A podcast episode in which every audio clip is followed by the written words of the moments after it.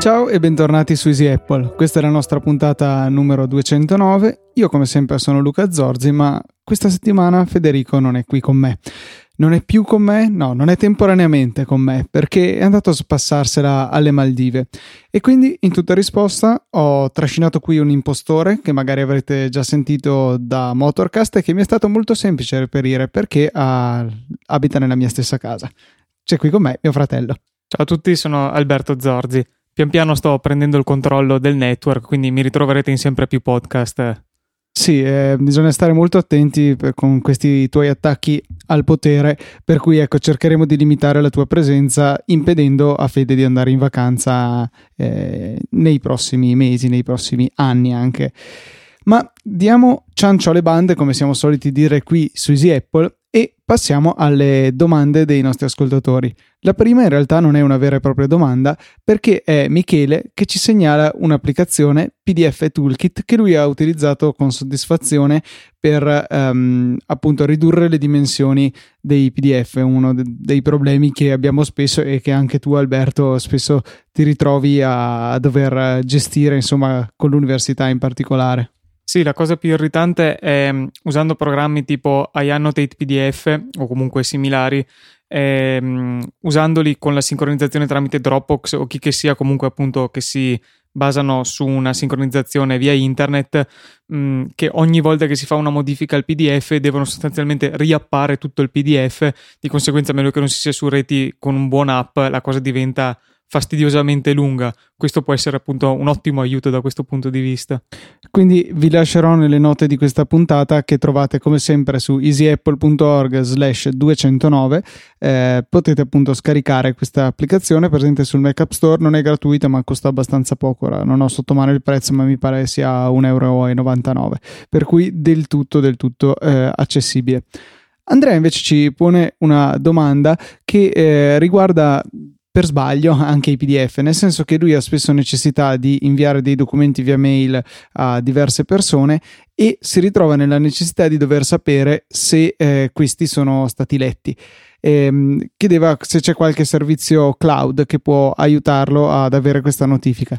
Direi che un servizio come CloudApp oppure Infinite.io, che avevo citato nella scorsa puntata, possono andare molto bene per questo scopo, perché ci mostrano il numero di download del file, per cui se noi lo carichiamo specificamente per ogni persona e diamo solo a loro il link, siamo ragionevolmente sicuri che nel momento in cui il contatore dei download supera lo 0, allora a quel punto il nostro PDF, il nostro documento è stato scaricato dal destinatario. Credo che sia una soluzione abbastanza efficace. Sì, l'unica cosa ovviamente facciamo attenzione a non andare a controllare il nostro link, perché ovviamente noi stessi saremo contati come una visualizzazione. Sì, beh, questo è naturalmente da tenere presente. In conclusione alla sezione delle domande dei voi ascoltatori, vogliamo riportarvi un interessante suggerimento che ci ha mandato invece Giacomo, che ci segnala come già in precedenza e con 10.10.3, l'ultima release di Yosemite che è uscita proprio l'altro giorno, siano state introdotte ulteriori gesture che sono possibili con il Magic Trackpad oppure con il trackpad incorporato nei portatili, per fare delle cose molto simili a quelle che sono mostrate con il Force Touch, il nuovo trackpad incluso nel MacBook Pro Retina 13 pollici che è già nei nostri scaffali, e con il nuovo MacBook che, se non sbaglio, dovrebbe uscire insieme a questa puntata in Italia anche. Il 10 aprile se non sbaglio. Che quindi è venerdì, che quindi è il giorno del rilascio di questa puntata. Perfetto. Oggi, esatto, questa mattina è uscito anche da noi in Italia, almeno dovrebbe, spero, il nuovo MacBook, quello con una porta sola, quello di cui abbiamo tanto discusso, e appunto anche lui monta questo trackpad Force Touch che è sensibile alla pressione e la considera per farci fare delle gesture diverse in ogni caso, e alcune di queste funzionano anche con il trackpad tradizioale. Il Force Touch, molte virgolette, che si può ottenere con questo è un tap, quindi senza fare il click fisico, a 3 dita. Questo da sempre in pratica richiamava il dizionario, ma sono state aggiunte altre funzionalità. Sì, in pratica sostanzialmente potremo accedere con questo triplo tap alle funzioni del Force Touch che non sfruttano, diciamo, propriamente la sensibilità alla pressione del trackpad, ma che semplicemente sono triggerate, tra virgolette, da questo tipo di pressione sul Force Touch. Quindi, per esempio, possiamo avere in Safari la preview dei link che non verranno aperti in una nuova tab, ma in una specie di finestrelle in sovraimpressione, possiamo dire, alla tab che stiamo propriamente vedendo in quel momento. Molto simile a quei pop-up che appaiono su mail quando abbiamo un URL nella mail e mettiamo il mouse sopra e clicchiamo sulla freccetta che si pone alla destra del link. Ci si apre proprio questo pop-up che rimane fissato, diciamo, alla tab corrente, si sovrappone in parte ad essa e ci mostra i contenuti della pagina. Sì, questo può essere molto utile, soprattutto ovviamente per pagine leggere non ricche di testo, per dare un occhio rapido al contenuto della pagina e poi eventualmente aprirlo in un'altra tab per una lettura più approfondita. Molto carina anche la possibilità di richiamare Quick Look con questo stesso sistema. E poi anche sull'applicazione messaggi è possibile fare questo tap a tre dita sulla sezione dove vediamo i nostri contatti, diciamo, quindi il pannello di sinistra, e che fa comparire a sua volta un pop-up dove possiamo vedere tutti i contenuti multimediali che abbiamo scambiato. E sostanzialmente la finestra che viene fuori facendo clic su info di un contatto viene in questa finestra in pop-up, diciamo. Sì, ecco, esatto, molto molto simile peraltro a quella che abbiamo anche su iOS, esatto. E che in Yosemite si richiamava prima con il pulsante info, così possiamo ottenerla sotto forma di pop-up. Molto interessante questa emorragia di feature dal Force Touch, riportate anche a noi poveri mortali che non ce l'abbiamo. Onestamente non me lo sarei aspettato. Sì, sì, da Apple potevamo benissimo aspettarci che questo non succedesse, però effettivamente, visto che appunto, come dicevo, queste sono cose che semplicemente sfruttano il Force Touch come una gesture come un'altra sostanzialmente per essere attivate, non sfruttano la pressione in sé, quindi diciamo che magari nei computer che hanno veramente il Force Touch viene considerato il fatto che il tap a tre dita, diciamo, non è accidentale o non è solo un tap, ma è proprio un tap e una pressione.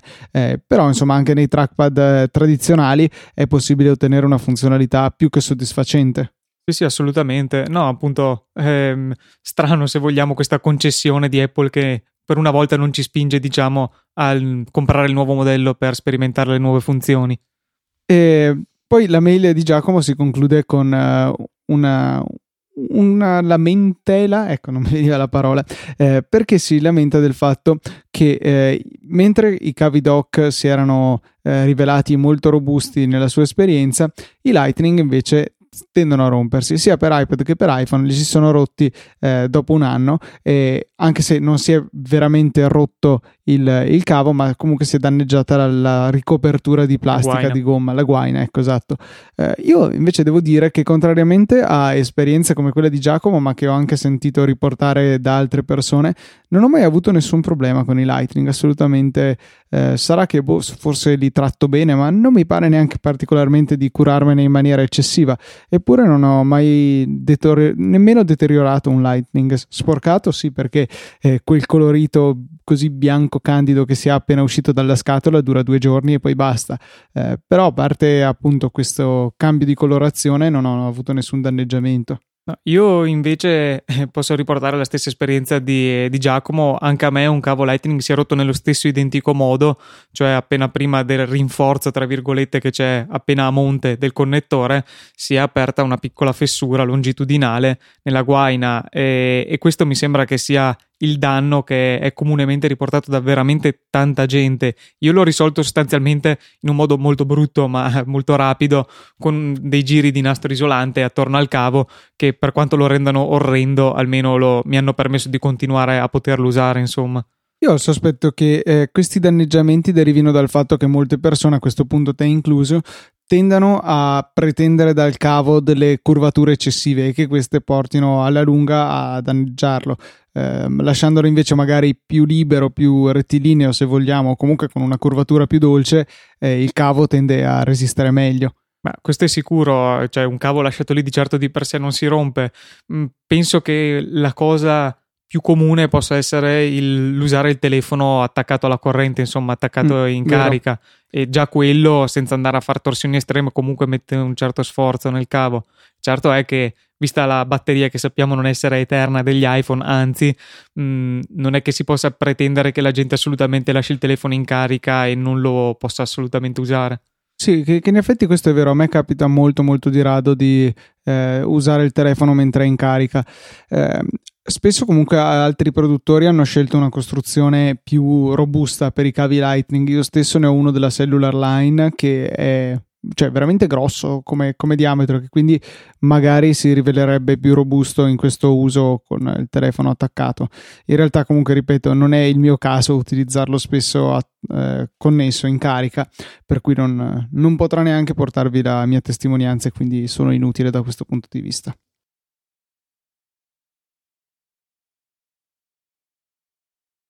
Per risolvere proprio questa issue, diciamo... Questa issue, se ci fosse Fede metterei i grilli, ma a questo punto te li meriti anche tu. Ok, grazie, sono onorato.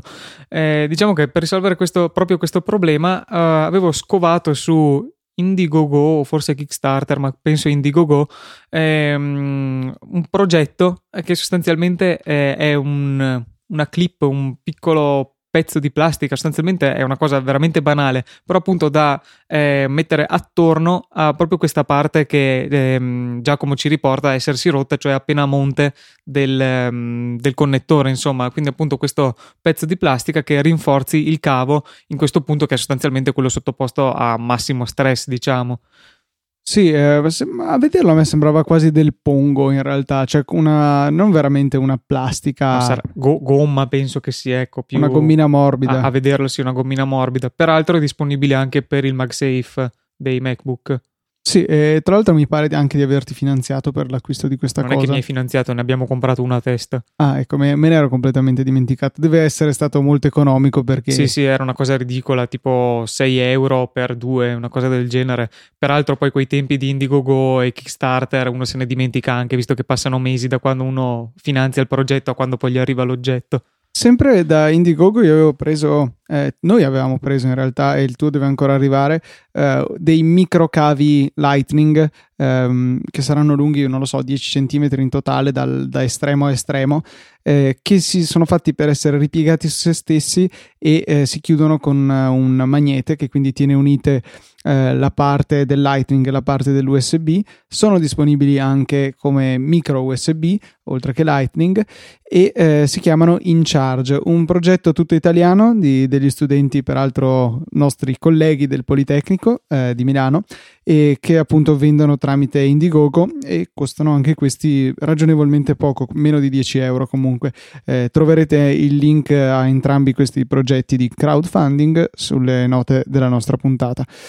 Quindi direi che l'argomento Lightning è più o meno concluso. Passiamo invece a quello che ha deciso Angela Arendt, che ha deciso che Luca Zorzi non deve più stare a fare le nottate fuori dall'Apple Store, anche se l'ha fatto solo una volta, per prendere i nuovi prodotti. Quindi c'è stato una sorta di memo che è stato leakato, e qui non mi viene un termine italiano equivalente, fatto trapelare, ecco, trapelato appunto dalle mura degli Apple Store. Questo memo per i dipendenti in buona sostanza dice che questi devono scoraggiare la permanenza fuori dagli Apple Store dei potenziali clienti, dei futuri clienti, e dirgli che è meglio ordinare i prodotti da casa oppure prenotarli per il ritiro in negozio, quindi senza la necessità di stazionare giorno e notte davanti all'Apple Store. Un cambiamento interessante, perché prima, se vogliamo, era un po' di pubblicità gratuita anche per Apple, avere questa gente qua che quindi sempre alla fine portava i telegiornali a fare il video, guarda un po' come tutti gli anni nuovo iPhone, ci sono sempre questi qui fuori dagli Apple Store.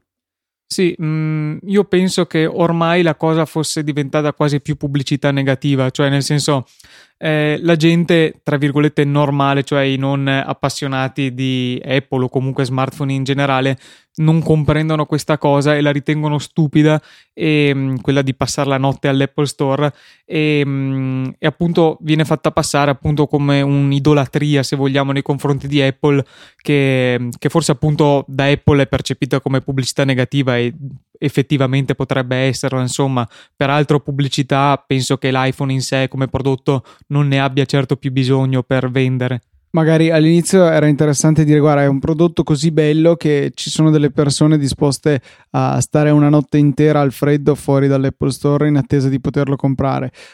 Dopo, pian piano, quando non c'era più questo elemento, c'è stata insomma una transizione a vedere chi stava fuori dagli Apple Store come un invasato, il prototipo del fanboy, insomma. Sì, peraltro, se vogliamo, al di là del lato pubbliche relazioni, anche per l'esperienza utente, tra virgolette, di chi vuole comprare l'iPhone, è sicuramente molto più comodo poterlo prenotare stando svegli a mezzanotte per registrarsi sul sito, piuttosto che dover passare la notte al freddo e al gelo davanti a un Apple Store. Questo è poco ma sicuro. Anche se devo dire che nella mia unica esperienza di questo genere, quando c'era stato il lancio dell'iPhone 5 nel 2012, 27 settembre se non sbaglio, era stata una bella esperienza, perché ci eravamo ritrovati in tanti amici, anche di Easy Apple, e insomma persone che magari conoscevamo solo su Twitter o che vedevamo di rado. È stata una bella occasione per trovarsi, chiacchierare, al di là della scusa che eravamo lì per il telefono, che per carità faceva piacere a tutti poi il giorno dopo poterlo comprare, ma anche la notte in sé secondo me è stato un evento sociale interessante, un po' anomalo se vogliamo, perché magari potevamo anche trovarci al bar,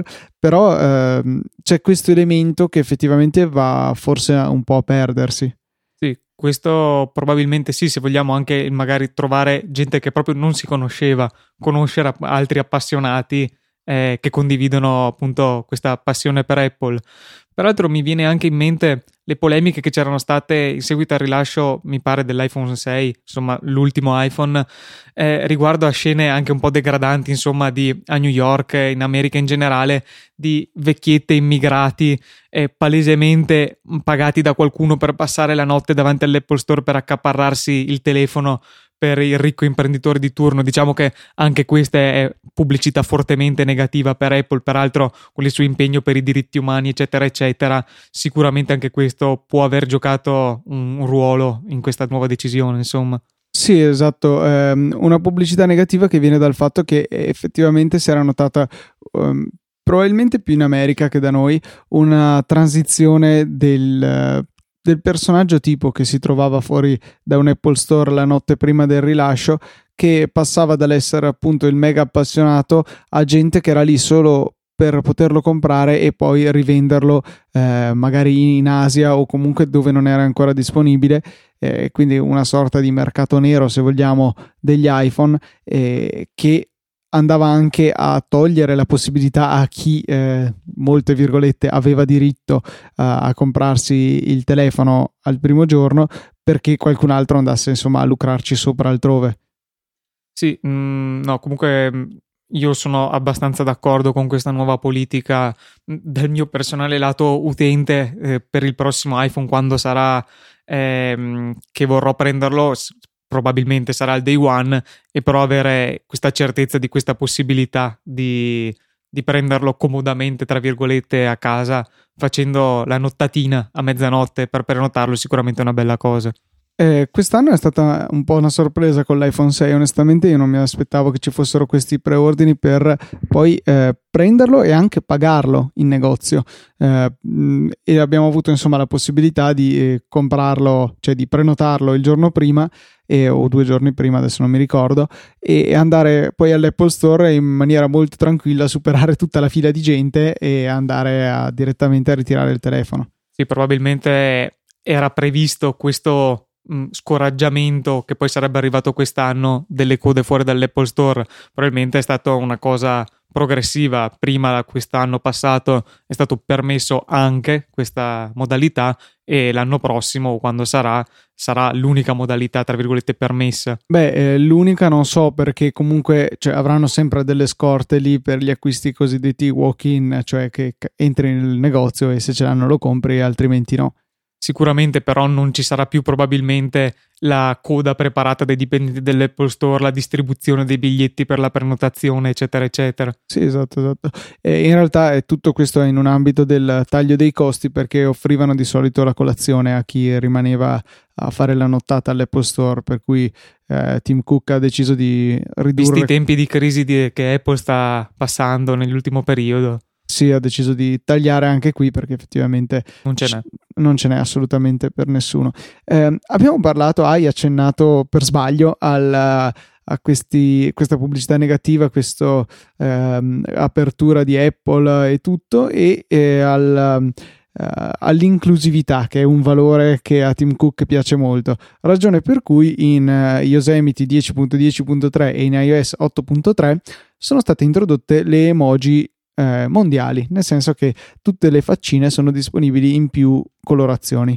Però io mi sento no, non dico offeso, perché assolutamente non è il caso, però non mi piacciono le nuove emoji che sono tutte gialle di default. A me piacevano di più altre sfumature. Sì, secondo me, se vogliamo, siamo anche tutti cinesi adesso. Sì, esatto, ma anche solo per un fattore di continuità tra virgolette, secondo me le emoji di default dovevano continuare a essere quelle che c'erano prima, se vogliamo quelle bianche caucasiche, ma forse però adesso dicendolo mi viene in mente, in questo modo la gente non si sarebbe neanche accorta che le cose erano cambiate, che quindi c'era questa possibilità di cambiare il colore della pelle, diciamo, delle emoji.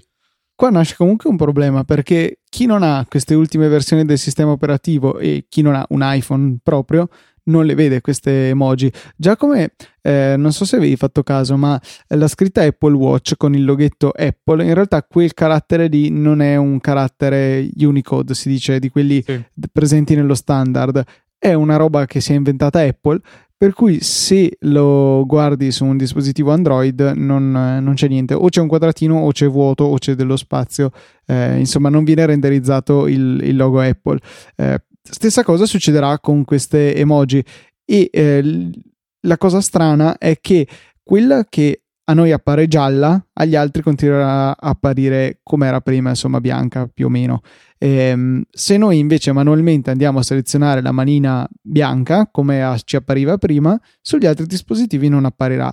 Me ne sono accorto appunto con te, Alberto, ci stavamo scrivendo su iMessage e io stavo scrivendo dal mio Mac, che come ormai immagino sappiate è fermo a Mavericks perché Yosemite è più o meno inutilizzabile, e c'era un po' di confusione sul colore delle manine utilizzate nelle emoji.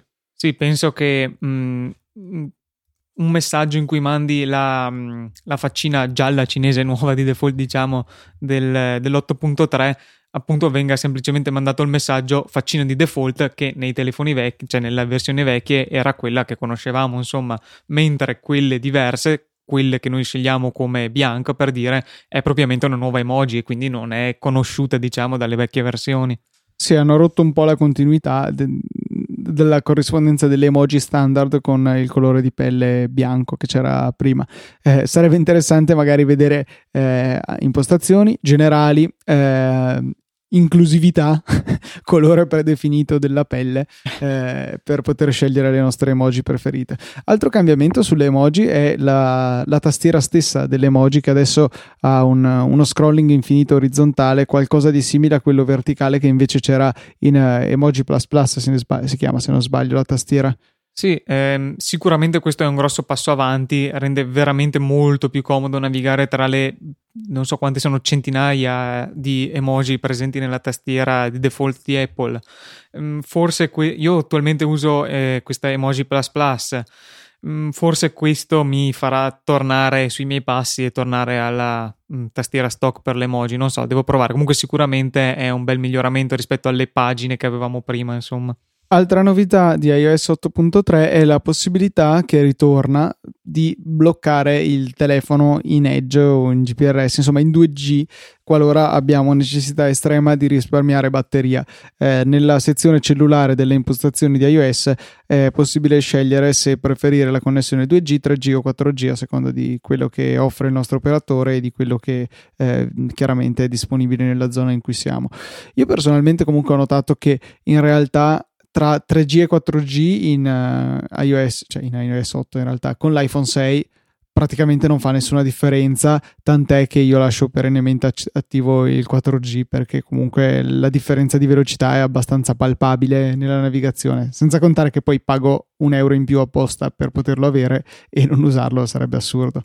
Sì, se vogliamo forse, a parte che penso che comunque per la batteria, se lo blocchi in Edge, per quanto sappiamo quanto lenternimo sia l'Edge, la differenza lì ci sia abbastanza di batteria. Però in realtà la differenza sia solamente sullo standby, perché nel momento in cui tu devi caricare una pagina in Edge ci mette talmente tanto che alla fine magari immaginiamo che consumi la metà del 3G, però ci mette 10 volte tanto, esatto, ogni secondo consuma la metà di quello che consumerebbe un secondo di download in 3G, però mettendoci 10 volte tanto finisce che consumiamo 5 volte di più, per cui nei download, cioè nella navigazione normale credo che sia preferibile avere una connessione più veloce.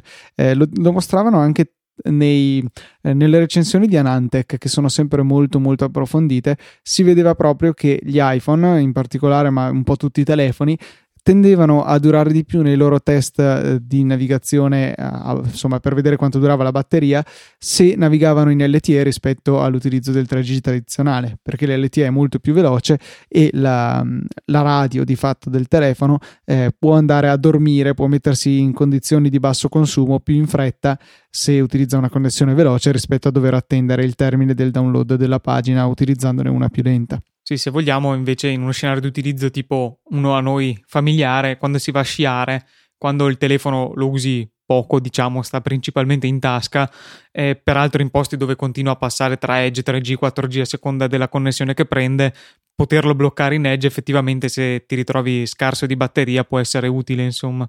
Senza però appunto scendere alla misura estrema che è o metterlo in aereo o spegnere i dati cellulari totalmente, ecco sì. Per cui diciamo che rimane comunque un'impostazione estrema se vogliamo, però fa piacere vederla ritornare. Diciamo che avere una possibilità in più male non fa in ogni caso, insomma. Sì, anche perché è abbastanza nascosta, non credo che confonda nessuno. Spero solo che nessun utente, nessun cliente di H3G vada a bloccarlo in 2G e poi si stupisca che non funziona internet, cosa che era successo a noi alla prima volta che avevamo avuto 3 sull'iPad di prima generazione, ovviamente jailbreakato, che io pensavo che fossero... cioè avevo fatto casino della differenza tra accendere e spegnere i dati, accendere e spegnere il 3G con SB Settings ai bei tempi andati, e mi era risultato insomma un iPad che non poteva più navigare su internet, per cui ci ero cascato anch'io, magari ci cascherà anche qualcun altro adesso. Ti ho invitato qui su Easy Apple sì perché Federico non c'è, ma anche perché volevo parlare con te di una cosa che di cui sicuramente ne sai più di me. Da tempo avevo considerato l'opportunità di registrare questa puntata magari con te come ospite, invece la registriamo con te come presentatore ufficiale. Tu anni fa, quindi nel 2012, fine 2012, hai fatto il passaggio dopo 2 anni di Android più o meno all'iPhone con l'iPhone 5. Che io ho preso facendo la nottata anche esatto. Per te, per cui sentiti in colpa e in debito. Sei passato ad iOS. Sarei curioso di parlare con te della tua esperienza, motivi che ti hanno spinto a cambiare, sei contento o non sei contento, che cosa ne pensi, insomma parla. Allora, diciamo che comunque tutto quello che dirò va tarato sul fatto che sono passati 3 anni dall'epoca. Esatto, questo è molto molto importante. Quindi utenti, ascoltatori che usano anche Android, non arrabbiatemi se dirò cose che sono un po' anacronistiche, diciamo. Io mi riferisco alla mia esperienza, che comunque ovviamente sarà più estremizzata la differenza, però penso che parzialmente possa persistere. Ovviamente come anche gli iPhone sono migliorati tanto in questi 3 anni, forse ancora di più gli Android hanno fatto dei bei passi da gigante, insomma, in questi 3 anni. Comunque, allora, motivi per cui ho scelto il passaggio. Uno molto molto forte è stato sicuramente il fatto che in famiglia c'erano degli iPad, cioè avevo un iPad, insomma, che usavo regolarmente, e sicuramente l'essere su una sola piattaforma è qualcosa che ti dà un qualcosa in più, ecco. Anche avere un tablet e un telefono Android sicuramente è meglio che avere un tablet di uno e un telefono dell'altro, perché comunque tutti i servizi che sono in comune, tutte le sincronizzazioni foto, file eccetera, non possono che funzionare meglio. Come ci dimostra la sincronizzazione delle shortcut della tastiera di iOS, che funziona sempre benissimo. Chiusa la triste parentesi, un tablet Android soprattutto all'epoca era impensabile, e quindi insomma diciamo che la scelta ricadeva sull'iPhone. Poi insomma avere te in famiglia anche, diciamo che è stato un forte stimolo, e diciamo che poi comunque tu seppur sotto forma di Hackintosh hai da lungo tempo utilizzato un Mac, per cui era un altro elemento della piattaforma. Esatto. Altri 2 elementi che a cui doveva aggiungersi il terzo, diciamo il telefono. Poi anche, se vogliamo, avendo in famiglia altri iPhone, la libreria comune di app comprate, ecco, questa anche, perché per dire una qualsiasi app a pagamento disponibile sia su Android che su Apple, che per l'iPhone, all'epoca avremmo dovuto comprare tu la tua e io la mia, insomma. Sì, a meno che non siano servizi in abbonamento, tipo, che ne so, Spotify, che peraltro all'epoca non era ancora disponibile. Sì, oppure se scarichi la pick-up da vie traverse, no, senza voler incoraggiare la pirateria, no? Comunque anche quello è un fatto da tenere in conto, e quelle 4 app, diciamo, che avevo comprato invece mi frenavano un po', insomma, sono là abbandonate, e ce le ho ancora effettivamente. Poi l'esperienza, il cambio, la cosa fondamentale che io ho percepito è più che sul telefono in sé, che sì, soprattutto all'epoca l'iPhone era nettamente più fluido nell'esperienza di tutti i giorni, ma la qualità delle app. Quella è sicuramente la cosa che mi ha colpito di più, e che anche un mio compagno di università, Martino, che ha fatto più di recente il cambio, passando da un Galaxy S4 all'iPhone 6, mi conferma che comunque questa cosa ancora persiste. La qualità media delle app di Android ancora è ben lontana dalla qualità media delle app di iOS, per quanto ci siano app pessime anche in iOS, ci saranno sicuramente app ottime anche in Android, il livello medio è diverso, non ce n'è. E anche comunque un interesse spesso maggiore dei grossi produttori di app, che viene appunto mostrato verso iOS, che ne dica chiunque, il 99% dei casi riceve le nuove app prima. Periscope esiste solo per iOS al momento, e Periscope è sviluppato da Twitter, non sono 4 ragazzi nella loro cantina che stanno sviluppando una nuova app. È un'azienda con grossi capitali, la possibilità di sicuramente investire e pagare degli sviluppatori che realizzino l'app anche per Android. Per carità, hanno detto che ci sarà, però nel frattempo sono 2 settimane che Periscope è esclusiva di iOS. Poi Twitter stessa ha rilasciato un aggiornamento all'app, che in pratica consiste nel citare un altro tweet incollando il link al tweet stesso e vedendolo espanso fino a contenere appunto il tweet intero, ma consumando solamente i caratteri che ci prende il link. Questo c'è solo su iOS e sul web al momento. L'app per Android non ha ancora ricevuto questo aggiornamento.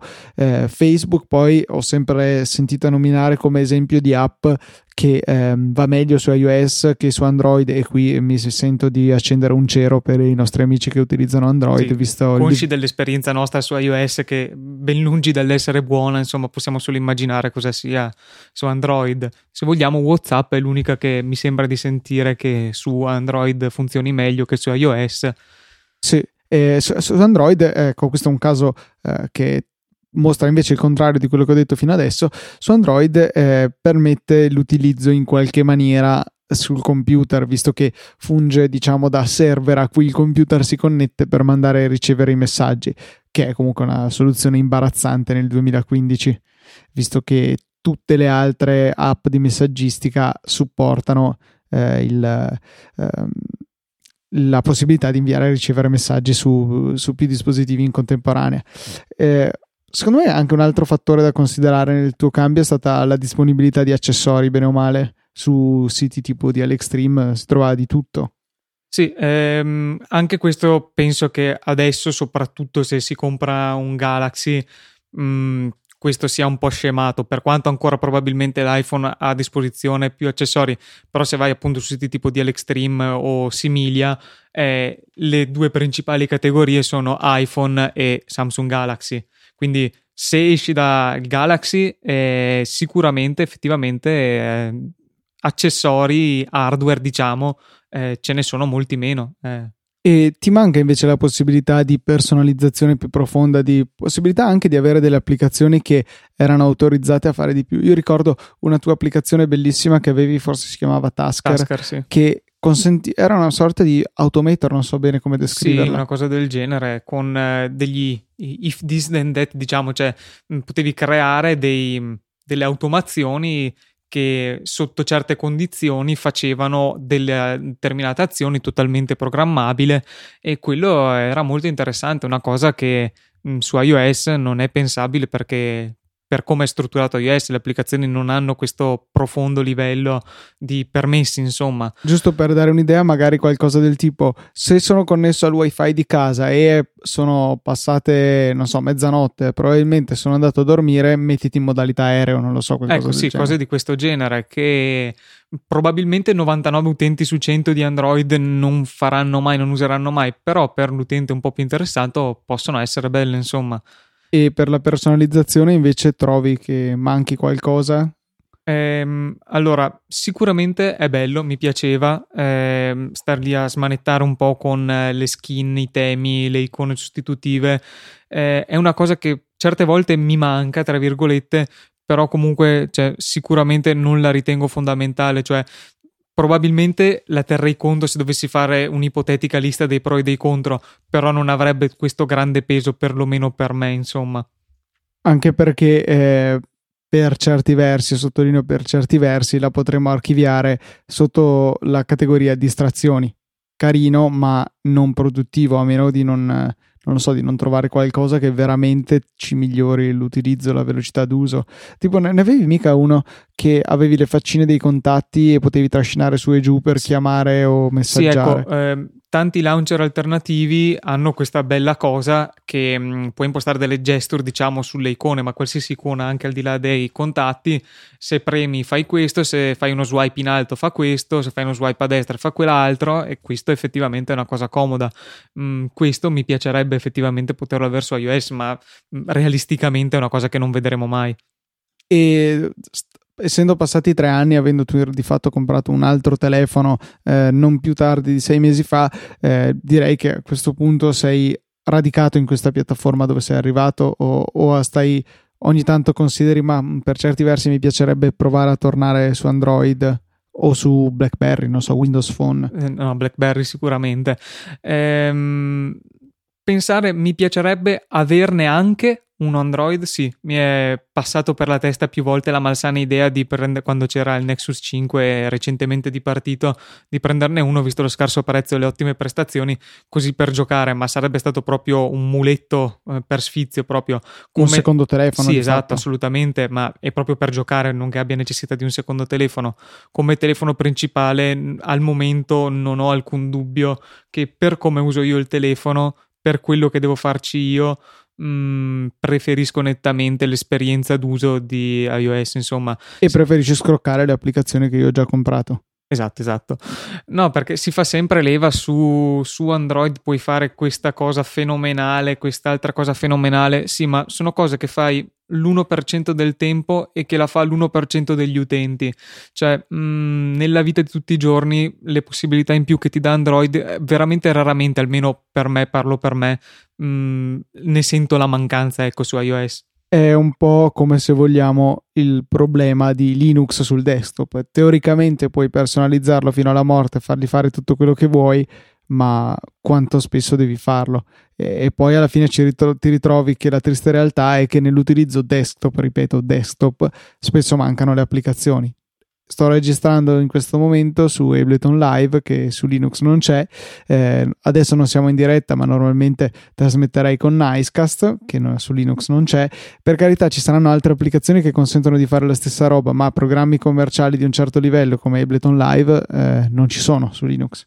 E questo è un limite alla sua diffusione. Allo stesso modo, su Android in teoria possiamo fare veramente di tutto, ma la maggior parte della gente installa WhatsApp, installa Facebook, installa Instagram e basta. Sì, e non solo sui Galaxy Ace da €100, anche gente che compra il Galaxy S6 o l'HTC One e alla fine ci fa niente di più di quello che farebbe con un iPhone. Ok, per carità, spesso li pagano di meno eccetera, però la voce, la critica con l'iPhone si è limitato, in realtà nella maggior parte dei casi secondo me non regge, al di là dei cosiddetti power user, ma quella è una categoria particolare di utenti. E peraltro quella è una categoria che è in grado di decidere con cognizione di causa il telefono che vuole. Invece i non power user per niente potrebbero finire su un iPhone, su un top di gamma Samsung, top di gamma HTC indipendentemente, salvo poi avere delle credenze religiose contro gli altri, sì, solo del tutto infondate, per confermare dentro di sé di aver fatto la scelta giusta, ecco. No, mi farebbe piacere sapere se qualche ascoltatore, anche utente di Android attuale, può fare qualche critica tra virgolette, cioè qualcosa che ho detto che secondo loro al momento non è più vera, perché appunto, come dico, le mie valutazioni sono fatte su un Android di 3 anni fa. Avevo il Galaxy S2 all'epoca, che sicuramente è passata veramente tanto tempo e le cose sono cambiate molto, quindi appunto vorrei sapere come sono cambiate, se secondo voi ho detto cose che al momento non sono più vere. Mi farebbe piacere saperlo, ecco. Colgo l'occasione appunto per citare il tuo contatto su Twitter, tu sei @albiz94, appunto, per cui se volete potete scrivere direttamente anche a lui o se no anche a noi di Easy Apple, che ci fa piacere comunque come spunto di discussione. Facebook ha lanciato Messenger come sito indipendente e un consiglio che vi posso dare, oltre ad andarlo a provare su messenger.com, tra l'altro vorrei tanto sapere quanto hanno pagato per quel dominio. Quanti fantastigliardi. È possibile renderlo una specie di app sul nostro Mac. L'applicazione ve l'aveva sicuramente già descritta Federico 1000 puntate fa. Si chiama Fluid, è del tutto gratuita tranne per alcune funzioni avanzate per le quali è necessario l'acquisto e costa comunque $5, per cui del tutto accessibile. Ci consente di creare delle applicazioni a sé stanti che contengono un browser che è dedicato a un sito specifico. In questo caso ho creato un'applicazione Fluid che mi visualizzasse messenger.com. Gli ho inserito una bella iconcina tipo quella di Facebook Messenger che troviamo su iOS e ho nel mio dock la possibilità di chattare su Facebook Messenger senza necessità di aprire un vero e proprio browser, avendo quindi un'interfaccia che ricorda molto Facebook Messenger su iPad, perché il sito ricrea fedelmente questa esperienza. Vi lascio nelle note della puntata, l'ho zippata e l'ho caricata su Infinity.io e potete provarla. Tu, Alberto, invece avevi trovato un'app che però era esclusiva per Yosemite, ragion per cui io non ho potuto provarla, che faceva più o meno la stessa cosa. Sì, sinceramente non l'ho neanche provata. Scorrendo nel mio feed RSS su, penso, Gizmodo, c'era appunto questo articolo, sempre citavano questa creazione del sito a sé stante di Facebook Messenger e citavano appunto un'app che fa sostanzialmente la stessa cosa, un'app già pronta, e appunto nulla toglie che in realtà sotto sotto non sia la stessa cosa fatta con questa stessa applicazione Fluid, insomma. Non credo, perché il codice sorgente di questo Facebook Mac Messenger, qualcosa del genere, si chiama l'applicazione. Trovate anche i link anche a questa nelle note della puntata. È disponibile su GitHub perché è open source, cosa che non credo sia Fluid. Ad ogni modo, ecco, trovate tutto quanto nelle note della puntata. Direi che siamo giunti in chiusura e come sempre c'è la marchetta di Easy Apple, perché volevo ricordare a tutti quanti che se volete supportarci potete farlo facendo acquisti su Amazon con i nostri link sponsorizzati. Stessa cosa sull'App Store, e trovate i link sotto ogni nota delle puntate. Insomma, in ogni puntata trovate i bannerini che vi porteranno su questi siti a fare i vostri acquisti. Ci aiutano veramente tanto, vi ringrazio per il supporto che ci date tramite questi, e ringrazio ancora di più forse, ma no, vi ringrazio equamente chi di voi ha deciso di supportarci con delle donazioni singole o ricorrenti che potete fare tramite il nostro sito. Verrete riportati su PayPal, quindi Federico non vi ruberà la carta di credito, cioè in realtà con uno ci è riuscito perché adesso è alle Maldive, però ecco, normalmente non ci riesce, però ci aiuta veramente tanto. Grazie di cuore a tutti quanti. A questo punto di solito salta dentro Fede che vi ricorda i contatti, però mi tocca sopperire. I contatti però non sono cambiati dalla puntata scorsa. Se ci volete scrivere una mail lo potete fare a info@easyapple.org. Se invece volete scriverci un tweet siamo @easy_apple. Vedete, non sono bravo a fare questa parte su Twitter. E abbiamo una pagina su Facebook che, come ama dire Fede, in realtà non seguiamo più di tanto, però la trovate lo stesso su facebook.com/easypodcast.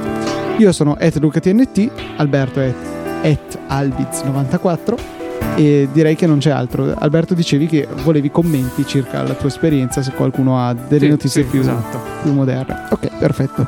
Quindi... oddio, che strano che dirlo. Ci vediamo settimana prossima, ore 17, su Easy Apple.